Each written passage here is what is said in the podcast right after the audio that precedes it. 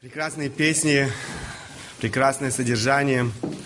Каждая из этих песен – это уже одна проповедь, которую мы можем слышать. Я рад, что мы можем прославлять нашего Бога. Я рад, что мы можем сейчас обратиться к Слову Божьему. Вы уже видите тему нашей проповеди сегодня. Если вы не забыли, мы не так давно уже обращались к этой важной теме, но не успели э, закончить, завершить эту тему до конца. И сегодня мы с вами продолжим размышления над этой важной и очень актуальной темой для каждого из нас. Потому что это касается нашего брака, это касается наших взаимоотношений э, в браке.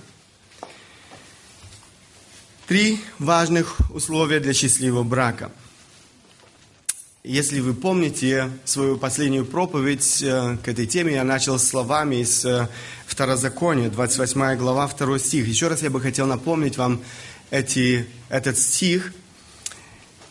«И прибудут на тебе все благословения сии, и исполнятся на тебе, если будешь слушать гласа Господа Бога твоего». Эти слова были, как вы помните, однажды адресованы израильскому народу.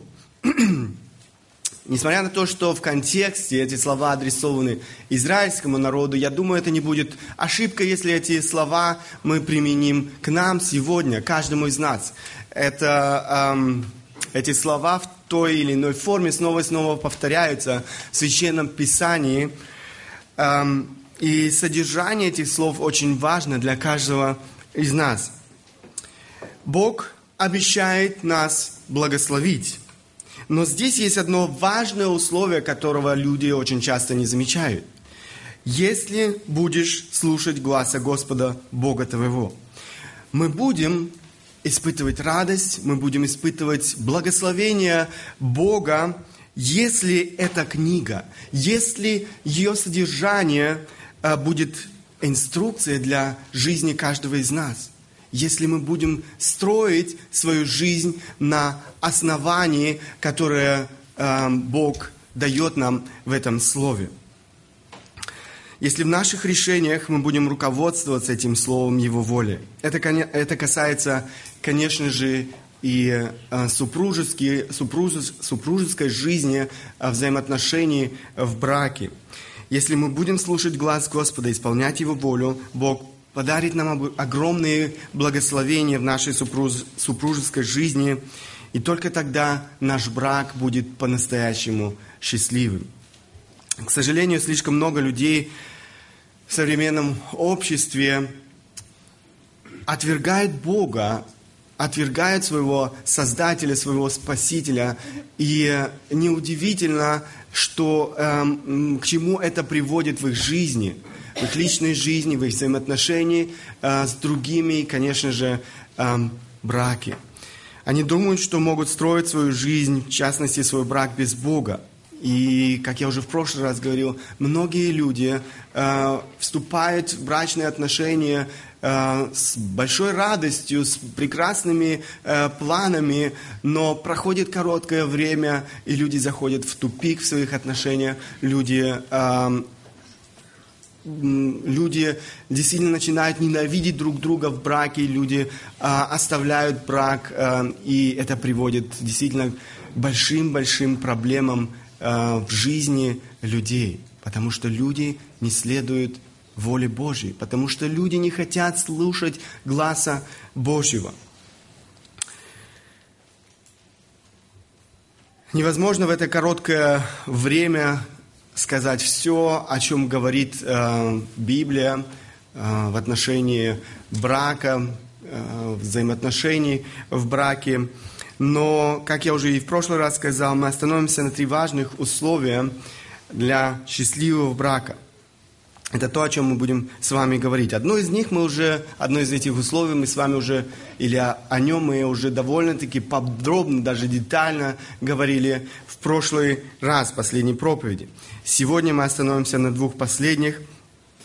Мы обратимся с вами к Слову Божьему. Бог, который создал человека, который учредил брак, оставил нам ценные указания, как мы можем строить эти отношения, как мы можем сделать наш брак по-настоящему счастливым. Следуя этим указаниям, слушая глаз Господень, мы испытаем Его благословение, мы испытаем настоящее счастье в браке.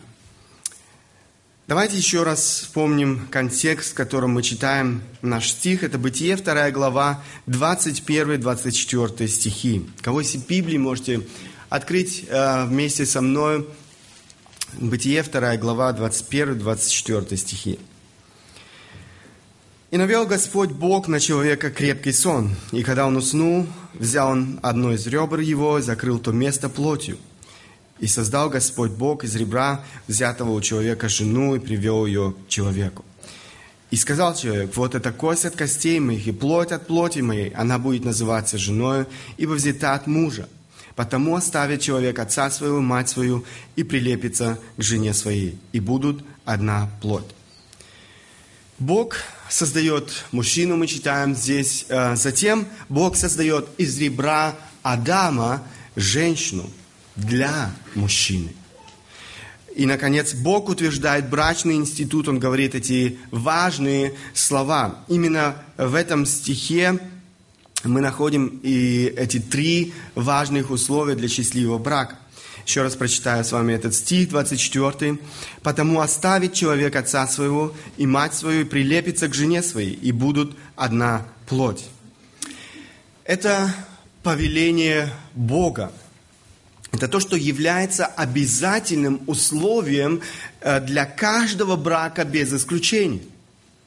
Это то, что необходимо понять, и не только понять, но и практиковать э, в жизни э, каждого из нас, в каждой супружеской паре.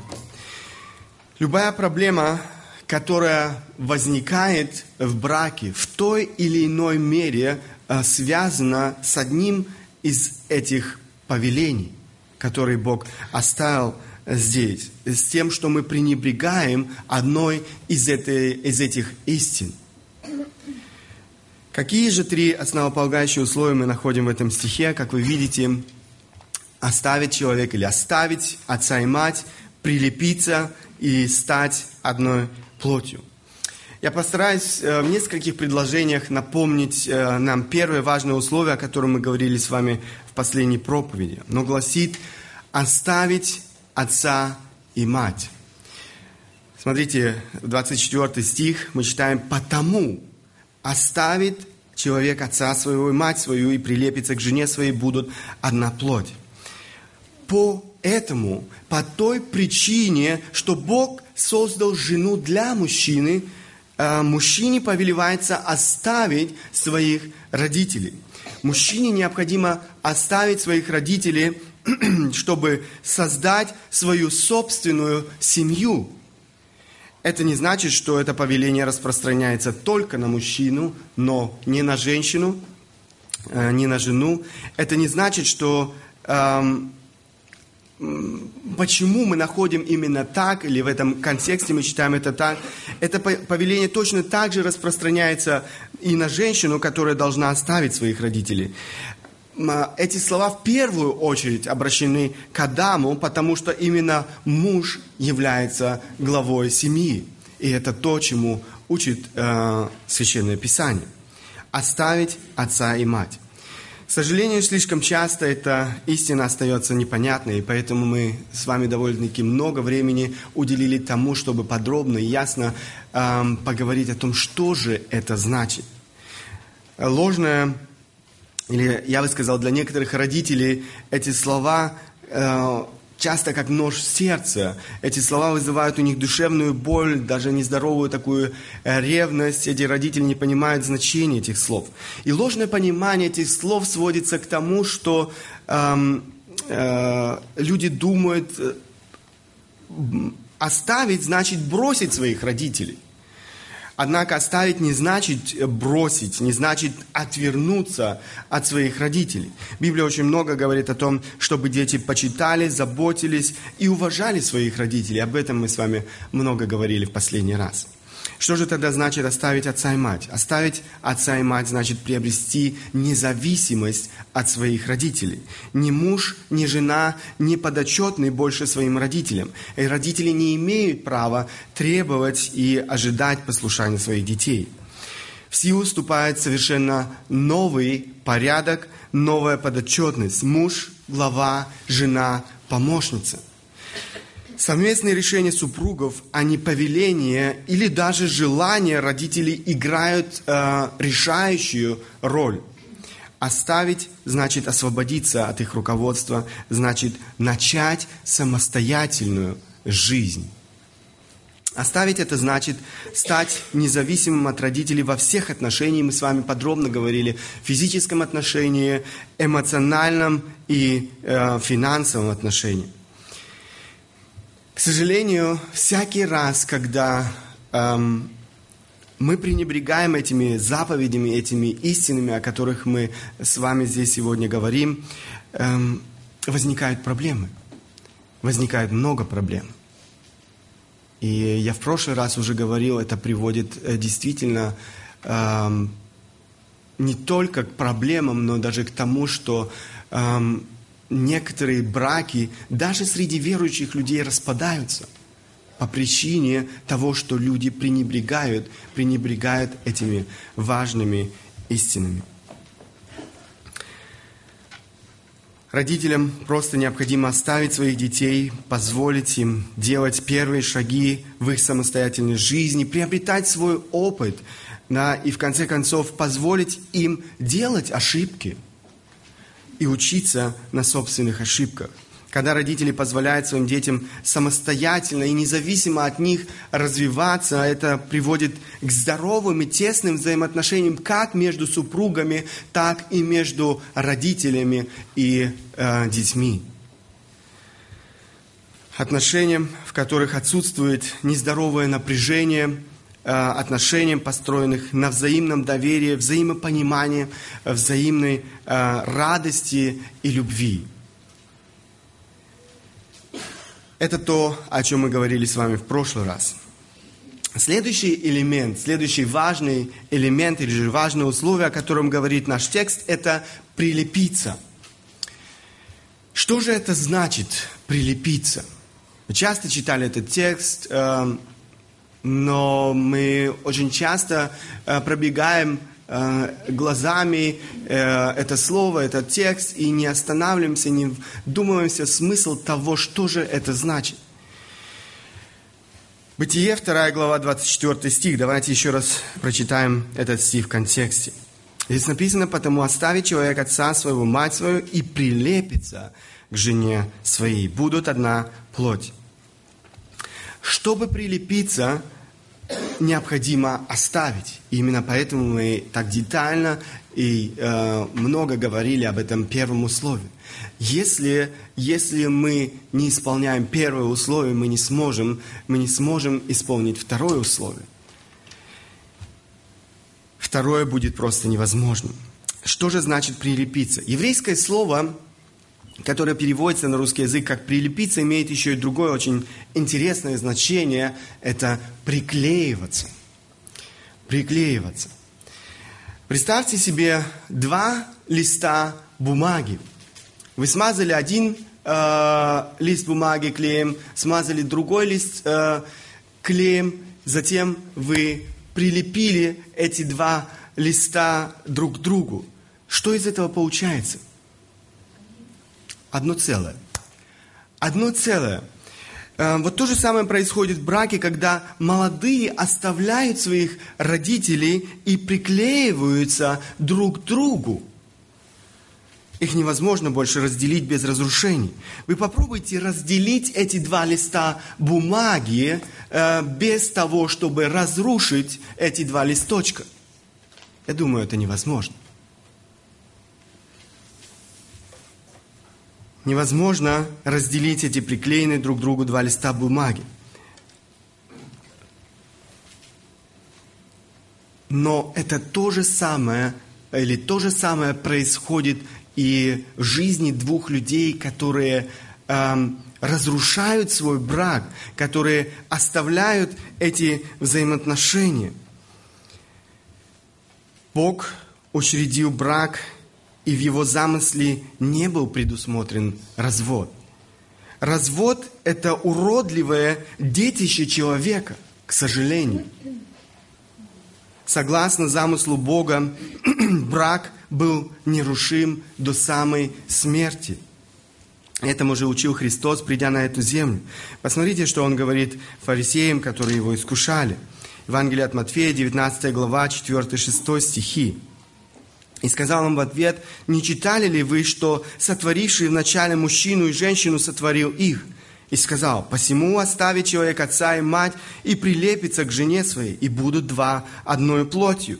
Так, что они уже не двое, но одна плоть. Итак, что Бог сочетал, того человек да не разлучает.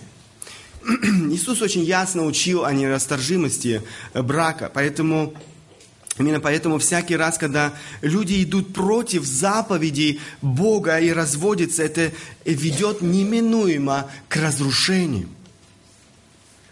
Прилепиться одно только это слово несет в себе идею неразрывности, нерушимости брака, взаимной верности двух людей, мужа и жены, до последнего дня своей жизни – это слово несет в себе идею полного и глубокого посвящения двух людей друг другу. В Библии это же самое слово используется в отношении Бога и Его народа. Посмотрите, я приведу вам несколько примеров. Например, Второзаконие, 10 глава, 20 стих. «Господа, Бога твоего бойся, и Ему одному служи, и к Нему прилепись». Эти слова, опять же, обращены к израильскому народу. Но что значит для израильского, или что значили для израильского народа эти слова, э, которые здесь обращены, и к нему прилепись? То есть посвяти себя Богу.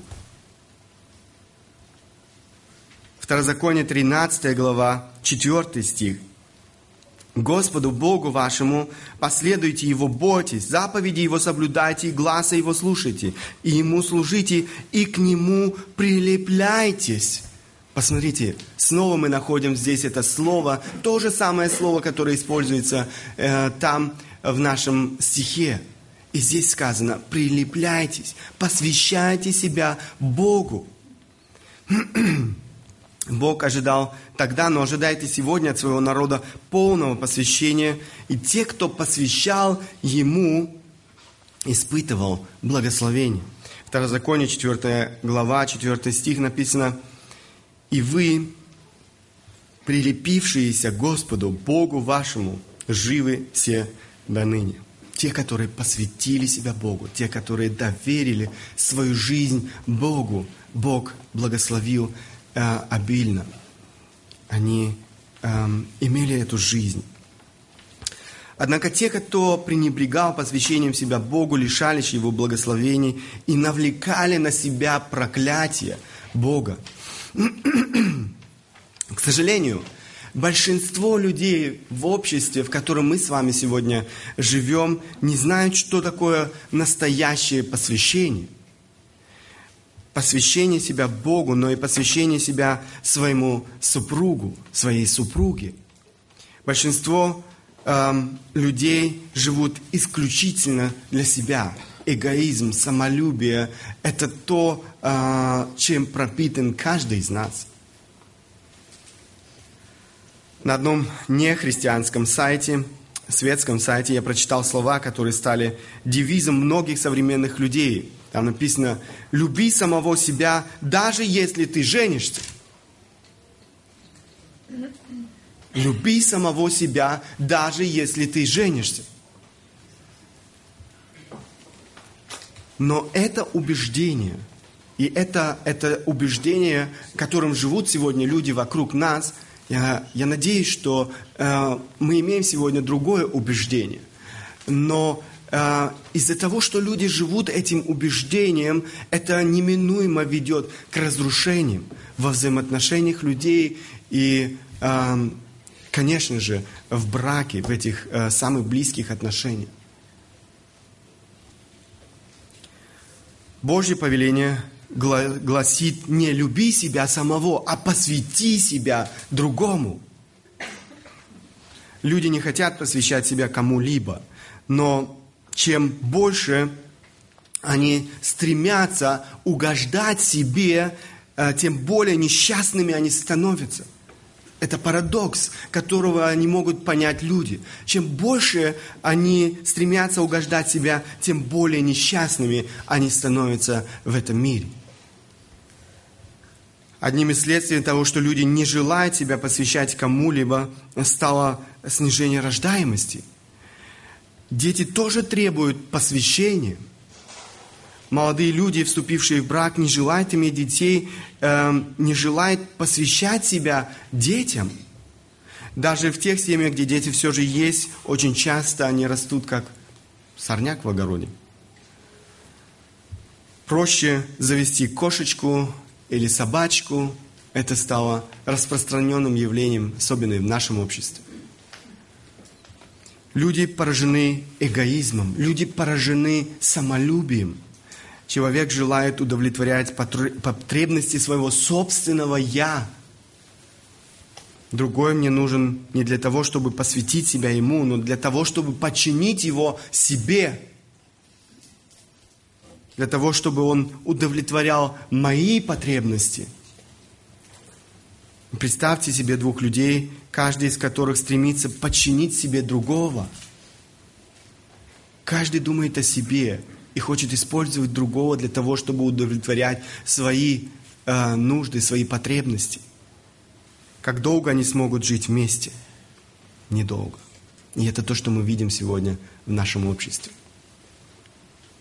Именно поэтому мы живем сегодня в обществе, в котором такое огромное количество э, разводов. Я как-то э, прочитал такую ужасающую рекламу. Это была реклама джинс.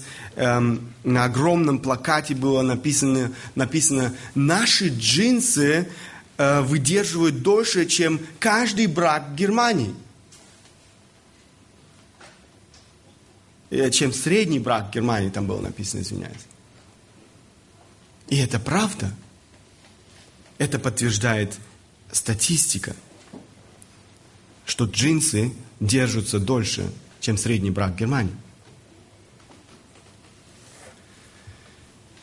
Посвящение себя другому невозможно без отказа для себя, от своих собственных интересов ради того, кому ты себя посвятил.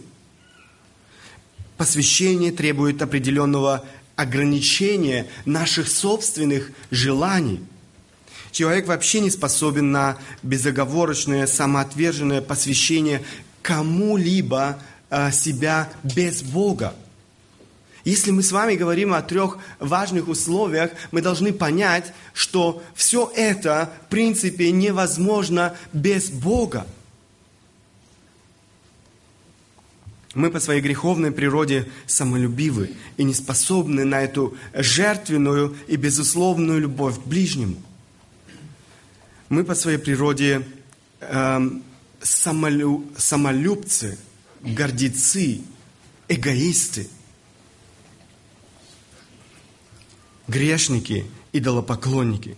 Мы нуждаемся в Евангелии, которое имеет силу дать нам новую природу, которое имеет силу преобразить нашу жизнь, которое имеет силу сделать нас способных любить ближнего так, как Бог любит нас – Мы пропитаны самолюбием, эгоизмом с ног до головы. Наше «я» – это идол, предмет, предмет нашего поклонения. Настоящее посвящение начинается с полной капитуляции пред Богом. Осознание своей полной испорченности и неспособности жить согласно с воле Божьей, согласно Его Слову.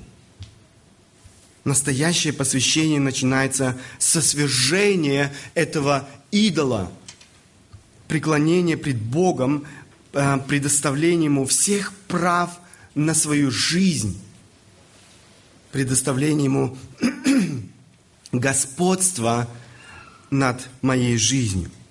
Посмотрите, Иисус говорит своим ученикам, Евангелие от Матфея, 16 глава, 24 стих. «Если кто хочет идти за Мною, отвергни себя и возьми крест свой, и следуй за Мною». Иисус никогда не проповедовал о любви к себе, но Он очень много говорил о самоотречении. Ученики хорошо понимали значение этих слов. Э, в то время крест был местом жестокой, унизительной смерти. Взять свой крест на себя значит быть готовым на любую жертву, вплоть до того, чтобы отдать свою жизнь на э, отдать свою жизнь за свою веру. Вот оно, полное самоотверженное посвящение, абсолютная верность, что бы это ни стоило. Христос пришел на эту землю и сделал это возможным. Он отдал свою жизнь за наши грехи для того, чтобы освободить нас от этого рабства греха, для того, чтобы освободить и вырвать нас из этого эм, поклонения самому себе – Обретая новую природу, мы приобретаем способность безоговорочно и самоотверженно посвящать свою жизнь в первую очередь Богу, затем другим людям и, конечно же, самому близкому человеку в жизни своей второй половинки. Кроме того, человек обращающийся с верой к этому слову, обретает стандарты, обретает масштабы на основании или же эм, на основании которых он может строить свои взаимоотношения, свой брак. Чем больше мы будем посвящать себя Богу, чем больше мы будем уподобляться Ему, тем легче нам будет посвящать себя друго, друг другу, другому. Чем, тем больше или тем легче нам будет посвящать себя друг другу в наших супружеских отношениях. Иисус сам своей жизнью стал примером такого беззаговорочного э, и самоотверженного посвящения себя другим – он посвятил свою жизнь нам, э, людям, которые этого не заслужили. Мы не заслужили этого посвящения. Он посвятил себя несовершенным людям, людям, которые причиняли ему боль. Он умер на кресте вместо нас, на нашем месте. Послание к римлянам, 5 глава, 8 стих – мы читаем, но Бог свою любовь к нам доказывает тем, что Христос умер за нас, когда мы были еще грешниками. Тогда Бог посвятил себя нам, когда мы были еще грешниками.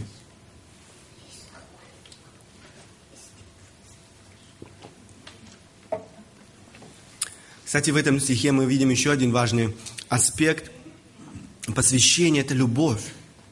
Но Бог свою любовь к нам доказывает тем, что Христос умер за нас, когда мы были еще грешниками. Посвящение и любовь, они нераздельны. Их невозможно, их невозможно разделить. Вторая заповедь гласит «возлюби ближнего твоего, как самого себя». Это значит поставить желание ближнего на место собственных желаний, интересы ближнего на место своих собственных интересов. Это значит думать о том, чтобы угодить не себе, а своему ближнему. Это не та эгоистичная любовь к самому себе, которая разрушает сегодня наше общество, наши браки. Но жертвенная любовь, любовь, которая не ищет своего, но желает пожертвовать собой, отдать себя во благо другому. Бог говорит, посему оставит человек отца и мать и прилепится к жене своей. Любовь является тем клеем, посредством которого происходит это прилипание, эм, приклеивание друг к другу. В той же главе послания к Ефесянам, где апостол Павел так много говорит о браке, звучат эти слова. Ефесянам 5 глава, 1-2 стихи. Итак, подражайте Богу, как чада возлюбленные, и живите в любви, как и Христос возлюбил нас и предал себя за нас в приношение и жертву Богу в благоухание приятное. Чуть выше он обращается еще раз отдельно к мужьям. Посмотрите, он говорит, мужья, любите своих жен, как и Христос возлюбил церковь и предал себя за нее. Эта любовь не имеет ничего общего с эгоизмом. В первом послании к Коринфянам апостол Павел дает ясное определение этой любви. Мы с вами подробно говорили не так давно об этом определении божественной любви. Это первое послание к Коринфянам, 13 глава, 4, 8, с 4 по 8 стихи. Это описание божественной любви. Найдите время, перечитывайте эти стихи снова и снова. Что значит любить? Как Бог э, определяет любовь? Мы сегодня действительно живем в мире, который исказил значение этого слова «любовь». Но здесь, в Священном Писании, мы находим, мы находим истинное определение этому слову, что значит «любить». Как мы можем по-настоящему любить друг друга. И эта любовь, это не какие-то пустые напыщенные слова. Это любовь, которая находит свое выражение в жизни, в конкретных делах. Это любовь, которая способна прощать обиды, которая не держит зла, любовь, которая любит независимо, на, э, независимо от обстоятельств. Любовь, которая способна разделить не только радость, но и горе и страдания. Это был второй важный элемент в нашем стихе. Давайте посмотрим на третий элемент или третье условие счастливого брака. Это стать одной плотью. Стать одной плотью. Бытие, вторая глава, давайте посмотрим еще раз этот стих 24. «Потому оставит человек отца своего и мать свою, и прилепится к жене своей, и будут одна плоть. Следствием того, что человек оставит отца и мать и приклеится а, к жене, будет то, что двое станут одна плоть. Некоторые родители думают и заявляют, что самые близкие отношения являются отношением между ребенком и его родителями, а не мужем и женой. Однако это заблуждение. И вы видите, что э, этот текст об этом очень ясно говорит. Кого, э, кого создал Бог? Он не создал э, родителей и детей, но Он создал мужа и жену, мужчину и женщину. Именно отношения между мужем и женой являются постоянными, неразрывными до самой смерти они становятся одной плотью. Библия не знает отношений ближе, чем эти. В самом начале Бог создал, как я уже сказал, не родителей ребенка, но создал мужа и жену, мужчину и женщину. Стать одной плотью значит намного больше, чем то, что двое теперь будут жить вместе. Двое станут одним целым. Они приобретают одобрение Бога на интимную близость. Только двое, только мужчина и женщина, и только в рамках брака, никак иначе. Интимная близость – это прекрасный дар Бога человечеству. Это то, что приносит много радости и удовлетворения в браке. Но это и то, что еще теснее связывает э, двух людей, мужа и жену, э, вместе – одно целое. Один священник сказал, брак – это сад, в котором все разрешено. Вне этого сада все запрещено. Интимная близость в браке не что-то грязное, греховное, э, развратное. Нет, это чистый, святой и прекрасный дар Бога. Благодаря интимной близости возможно рождение новой жизни. Это тоже Божий замысел. Однако интимная близость дана человеку Богом не только с целью деторождения. Регулярная интимная близость, которая приносит взаимное удовлетворение и радость, должна быть естественной частью супружеских отношений. Ни супруг, ни супруга не имеет права избегать интимных отношений в браке. Посмотрите, как об этом пишет апостол Павел. Первое послание к Коринфянам, 7 глава, 4-5 стихи. «Жена не властна над своим телом, но муж, равно и муж не властен над своим телом, но жена. Не уклоняйтесь друг от друга, разве по согласию на время для упражнения в посте и молитве, а потом опять будьте вместе, чтобы не искушал вас сатана невоздержанием вашим. Эти стихи очень ясно говорят о нашей ответственности в браке мужа и жены по отношению друг к другу. Жена, которая избегает, эм, избегает интимной близости в браке, проявляет непослушание по отношению к Богу и подвергает своего мужа большой опасности. Посмотрите, как об этом пишет апостол Павел, чтобы не искушал вас сатана невоздержанием вашим. И наоборот, муж, который избегает интимной близости э, в браке, подвергает свою, проявляет непослушание Богу и подвергает свою жену большой опасности. мы читаем в этом стихе об одном единственном исключении. Здесь написано э, на короткое время и оговорено для чего, с какой целью. Во-первых, здесь сказано по согласию. По согласию с какой целью для упражнения в посте и молитве. А потом опять будьте вместе.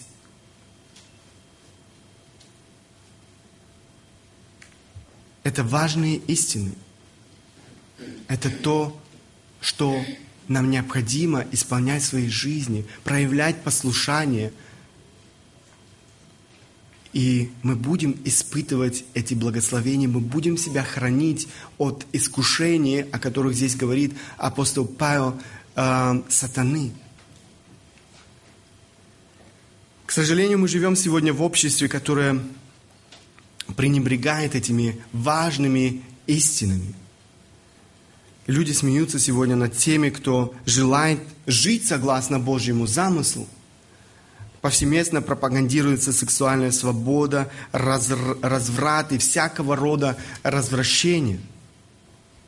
Стать одной плотью – это больше, чем только иметь интимные отношения в рамках брака. Речь идет о единстве целей, единстве интересов – Э, мыслей, чувств, желаний. Единстве двух душ, единстве двух духов. Отсутствие этого единства, гармонии во взаимоотношении двух супругов будут приводить к проблемам в интимной жизни, э, сексуальной жизни – Известный проповедник и душепопечитель доктор Адамс э, пишет, часто мужчины и женщины жалуются на сексуальные трудности в браке, но чаще всего не сексуальные отношения приносят им эти трудности. Действительные трудности вечером в спальне вытекают из того, что слишком много нерешенных проблем, проблем, которые перед сном нужно было бы решить. Нам необходимо постоянно работать над своими супружескими отношениями, стремя, стремясь к единству и чистой любви, искренней любви. В отношениях мужчины и женщины, которые в браке становятся одним целым, была заключена скрытая э, истина. Эту важную истину Бог раскрывает нам через апостола Павла в послании к Ефесянам. Апостол Павел цитирует именно этот стих, который нам уже так знаком из книги «Бытия», «Бытие», записанный за много-много лет до жизни самого апостола Павла. Моисей записал этот стих. апостол Павел раскрывает э, великое предназначение брака. Он говорит э, Ефесянам 5 глава 31-32 стихи. «Посему оставит человек отца своего и мать, и прилепится к жене своей, и будут двое одна плоть. Тайна сия велика. Я говорю по отношению ко Христу и к церкви. Когда Моисей писал эти строки, он еще не понимал этой тайны брачных отношений. Эта тайна раскрывается апостолом Павлом. Двое в одной плоти призваны отражать, отображать глубокие взаимоотношения Христа и церкви. Подобно тому, как мужчина и женщина в браке становятся одним целым, так и человек посредством веры становится единым со Христом. Церковь – это живой организм, в котором э, Христос проявляет себя, демонстрирует себя, являет э, э, себя людям – его Дух пребывает в каждом верующем человеке, пребывает в церковь. Христос изображается в Библии как муж, а церковь как невеста. Посмотрите, второе послание Коринфянам, 11 глава, 2 стих. «Ибо я ревную о вас ревностью Божию, потому что я обручил вас единому мужу, чтобы представить Христу чистую деву». Все, что Бог создавал, имела свое назначение. Глубокий смысл. Нет ничего бессмысленного э, в этом мире, а в том, что создал Бог. Бог не действовал по принципу, ну, э, надо что-нибудь сделать. Брак был создан Богом, Богом еще за много лет до существования церкви по образу этих взаимоотношений Иисуса Христа и церкви –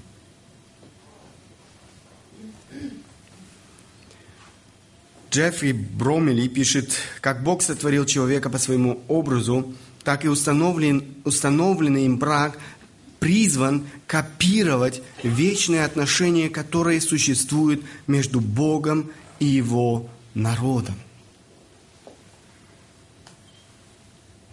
Брак призван копировать эти вечные отношения, которые существуют между Богом и Его народом это возлагает на нас огромную ответственность. Посмотрите, какое важное предназначение имеет наш брак. Библейское значение брака не в человеке и удовлетворении его потребностей, в первую очередь, но в Боге. Знаете, это не просто какие-то далекие от жизни истины.